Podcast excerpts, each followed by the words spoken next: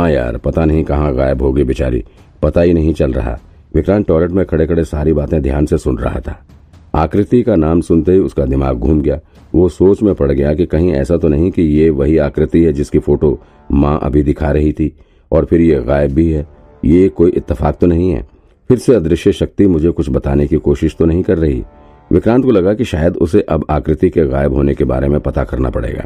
उसे तुरंत ही याद आया कि अभी थोड़ी देर पहले ही उसने माँ के फ़ोन में आकृति की फ़ोटो देखी थी। विक्रांत ने बाथरूम में खड़े खड़े ही माँ के पास फ़ोन लगा दिया। माँ, वो उस लड़की की फ़ोटो भेजना मेरे पास? क्या तू उससे शादी करेगा क्या? वो तो नौ साल छोटी है तुझसे। माँ ने कहा, अरे, तुम फ़ोटो भेजो ना। काम है मुझे। अच्छा अच्छा भेज रही हूँ मैं। लेकिन तू है कहाँ? जल्दी आ। हाँ हाँ मैं आ रहा हूँ, लेकिन पहले फ़ोटो भेजो जल्दी। विक्रांत ने जल्दबाजी में कहा। इतना कहकर विक्रांत ने फ़ोन रख दिया। माँ ने तुरंत ही विक्रांत के फ़ोन में फ़ोटो ट्रांसफ़र कर दिया। इसके बाद विक्रांत ने तुरंत ही राघव को फ़ोन कर दिया और राघव से तुरंत ही आकृति के बारे में पता करने को कह दिया। उसने राघव को इंस्ट्रक्शन दिया कि वो तुरंत ही मिसिंग डिपार्टमेंट में कॉन्ट्रैक्ट करके आकृति के बारे में इन्फॉर्मेशन लेने की कोशिश कर दो। इसके बाद विक्रांत को केक शॉप का भी ख्याल आ गया। उसने तुरंत ही डॉक्टर संजय को फ़ोन मिला दिया ताकि वो केक शॉप के बारे में उन्हें बता सके।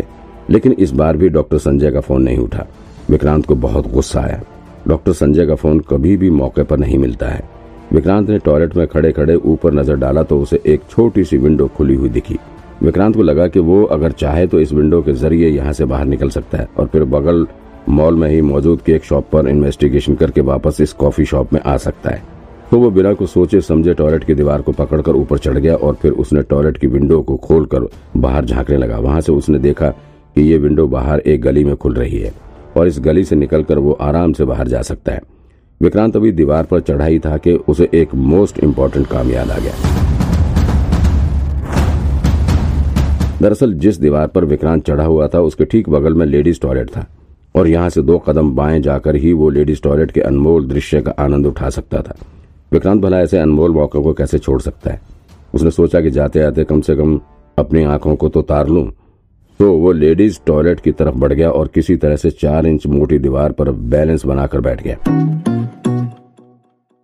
फिर अंदर टॉयलेट में देखने लगा। वहाँ एक लड़की अपने कपड़ों को ठीक कर रही थी। सो उसने अपना टॉप उतार कर बाथरूम में बने हैंगर पर टांग रखा था और अंदर के कपड़ों को हाथ लगाते हुए उसे सही कर रही थी। विक्रांत मुँह से लार टपकाते हुए उसे एक टक निहार रहा था। इसके बाद जब लड़की ने टॉप पहनने के लिए अपना हाथ ऊपर किया, तब उसकी नज़र ऊपर बंदर की भांति बैठे विक्रांत पर पड़ गई। पहले तो उसे कुछ समझ में नहीं आया। वो लगभग पाँच सेकंड तक सन्न रहकर विक्रांत को देखती रही। इसके बाद वो अचानक से चीख पड़ी विक्रांत सक पका गया और फिर इसी सक पकाहट में उसका पैर फिसल गया। विक्रांत को समझ पाता तब तक वो ज़मीन पर चित पड़ा था। बारह तेरह चौदह, ज़मीन पर पड़े पड़े विक्रांत ने अचानक से गिनती करना शुरू कर दिया। साला ये क्या है? उसने अपना सिर उठाया और इधर उधर नज़र घुमाने लग गया। जब विक्रांत ज़मीन पर गिरा, तब उसे एहसास हुआ कि अदृश्य शक्ति द्वारा दिया गया डिटेक्टर एक्टिवेट हो चुका था। और इस डिटेक्टर ने यहाँ आसपास के एरिया में कई सारे कैमरे डिटेक्ट कर लिए थे। पूरा एरिया सर्विलांस में लगा हुआ था। विक्रांत को कुछ अजीब सा लगा। आखिर इस एरिया में इतने सारे कैमरे क्यों लगे हुए? जिस जगह पर विक्रांत गिरा था, दरअसल ये दो मल्टी स्टोरी बिल्डिंग के बीच की पतली सी गली थी। यहाँ पर कोई आता जाता भी नहीं है। और यहाँ पर दोनों बिल्डिंग्स के लगे एयर कंडीशन के बाहर वाली यूनिट पूरे दीवार पर लटकी नज़र आ रही थी। विक्रांत को समझ नहीं आ रहा था कि आखिर यहाँ पर इतने सारे कैमरे क्यों लगाए गए हैं। यहाँ तो बिल्डिंग की ड्रेनेज पाइप आ रही है और जनरेटर के धुएँ की पाइप भी इधर ही है। यहाँ कुछ ऐसी चीज़ तो नहीं है जिसकी सिक्योरिटी के लिए कैमरे लगाए जाए। कहीं ऐसा तो नहीं कि कुछ गलत काम के लिए यहाँ पर कैमरे फिक्स किए गए हैं। विक्रांत अपने डिटेक्टर टूल्स की मदद से सभी कैमरों की एग्जैक्ट लोकेशन बता सकता है। उसे तुरंत पता चल गया था कि ये सभी कैमरे दीवार पर अलग अलग जगहों पर छुपा कर लगाए गए हैं, ताकि किसी को इन पर नज़र न पड़े। कैमरों को दीवार पर जा रही मोटी मोटी केबल्स के बीच में छुपाकर लगाया गया है। नॉर्मल आदमी को हवा भी नहीं लगेगी कि यहाँ पर कैमरे लगे हुए हैं। विक्रांत को इस कैमरे की स्थिति देखकर थोड़ा शक हो रहा था। उसे ना जाने क्यों कुछ ठीक नहीं लग रहा था। कुछ देर तक सोचने के बाद उसे एहसास हुआ कि हो सकता है कि ये कैमरे किसी चीज़ की सेफ्टी के लिए लगाए गए हों। कोई इस जगह को हमेशा मॉनिटर कर रहा होगा, ताकि अगर यहाँ से कोई संदिग्ध गुजरे तो उन्हें तुरंत खबर लग जाए। और फिर वो अपनी सुरक्षित यहाँ से निकल जाए। और अगर ऐसा है, तब तो इन लोगों ने मुझे भी देख लिया होगा, और मैं तो पुलिस यूनिफॉर्म में हूँ। तक ये लोग सतर्क भी हो गए होंगे। विक्रांत ने अपने डिटेक्टर की मदद से इन सभी कैमरों की स्थिति जानने की कोशिश की।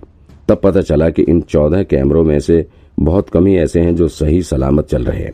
बाकी के सभी खराब पड़े हुए हैं। लेकिन यहाँ तो कुछ ऐसा नज़र नहीं आ रहा था, जिसकी ये लोग सुरक्षा कर रहे हैं। फिर विक्रांत के दिमाग में केक शॉप का ख्याल आया। कहीं ऐसा तो नहीं कि ये सारे कैमरे केक शॉप की सिक्योरिटी के लिए फिक्स किए गए हैं, क्योंकि इस बगल वाली बिल्डिंग में केक शॉप भी है। विक्रांत को कुछ शक हुआ। वो कैमरे के करीब जाकर इसके बारे में जानने की कोशिश करने लगा। जैसे विक्रांत कैमरे के करीब गया, उसने देखा कि कैमरे के पीछे से काफ़ी सारे तार गुजर रहे थे। इन्हीं तारों के बीच में ये कैमरा छुपा हुआ था।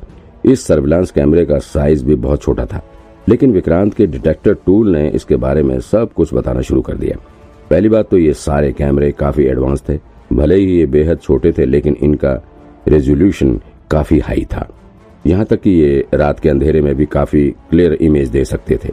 मार्केट में इन कैमरों की कीमत भी बहुत ज़्यादा थी। ऐसा लग रहा था कि इन कैमरों को खास मकसद के लिए बाहर से मंगवाया गया है। ये सब जानने के बाद विक्रांत का शक और ज़्यादा बढ़ गया। कहीं किसी तरह की इलीगल एक्टिविटी में तो इसका इस्तेमाल नहीं हो रहा है। ज़रूर कुछ न कुछ गड़बड़ है। सर्विलांस कैमरे के पीछे लगे तार को देखकर विक्रांत ने सोचा कि अगर मैं इस तार के पीछे पीछे आगे बढ़ूं तो मुझे एग्जैक्टली पता लग सकता है कि इस कैमरे का कनेक्शन कहाँ जुड़ा हुआ है। ये सोचकर विक्रांत तार के सहारे चलने लगा। धीरे धीरे आगे बढ़ने के बाद विक्रांत ने देखा कि इस हिडन कैमरे का तार बिल्डिंग के एक शॉप से जुड़ा हुआ था। आगे जाकर उसने देखा तो वो दंग रह गया। दरअसल इस कैमरे का तार जिस शॉप से होकर जा रहा था, वो वही केक शॉप था, जिसके बारे में विक्रांत इन्वेस्टिगेट करने की सोच रहा था। विक्रांत ने तुरंत ही अपना फ़ोन बाहर निकाला और फिर डॉक्टर संजय को फ़ोन लगाने लग गया, ताकि उन्हें इसके बारे में बता सके। लेकिन फिर से डॉक्टर संजय ने उसका फ़ोन नहीं उठाया। इसके बाद विक्रांत तेज़ी से भागता हुआ मॉल के भीतर जाकर केक शॉप के मेन डोर पर गया। वहाँ जाकर उसने देखा तो शॉप बंद थी। अब तो विक्रांत का शक और गहरा हो गया, क्योंकि ये शॉपिंग का पीक टाइम था, लेकिन केक शॉप पर ताला पड़ा हुआ था। विक्रांत फिर से उसी गली में पहुँचा, जहाँ पर सीसीटीवी कैमरे का जाल फैला हुआ था।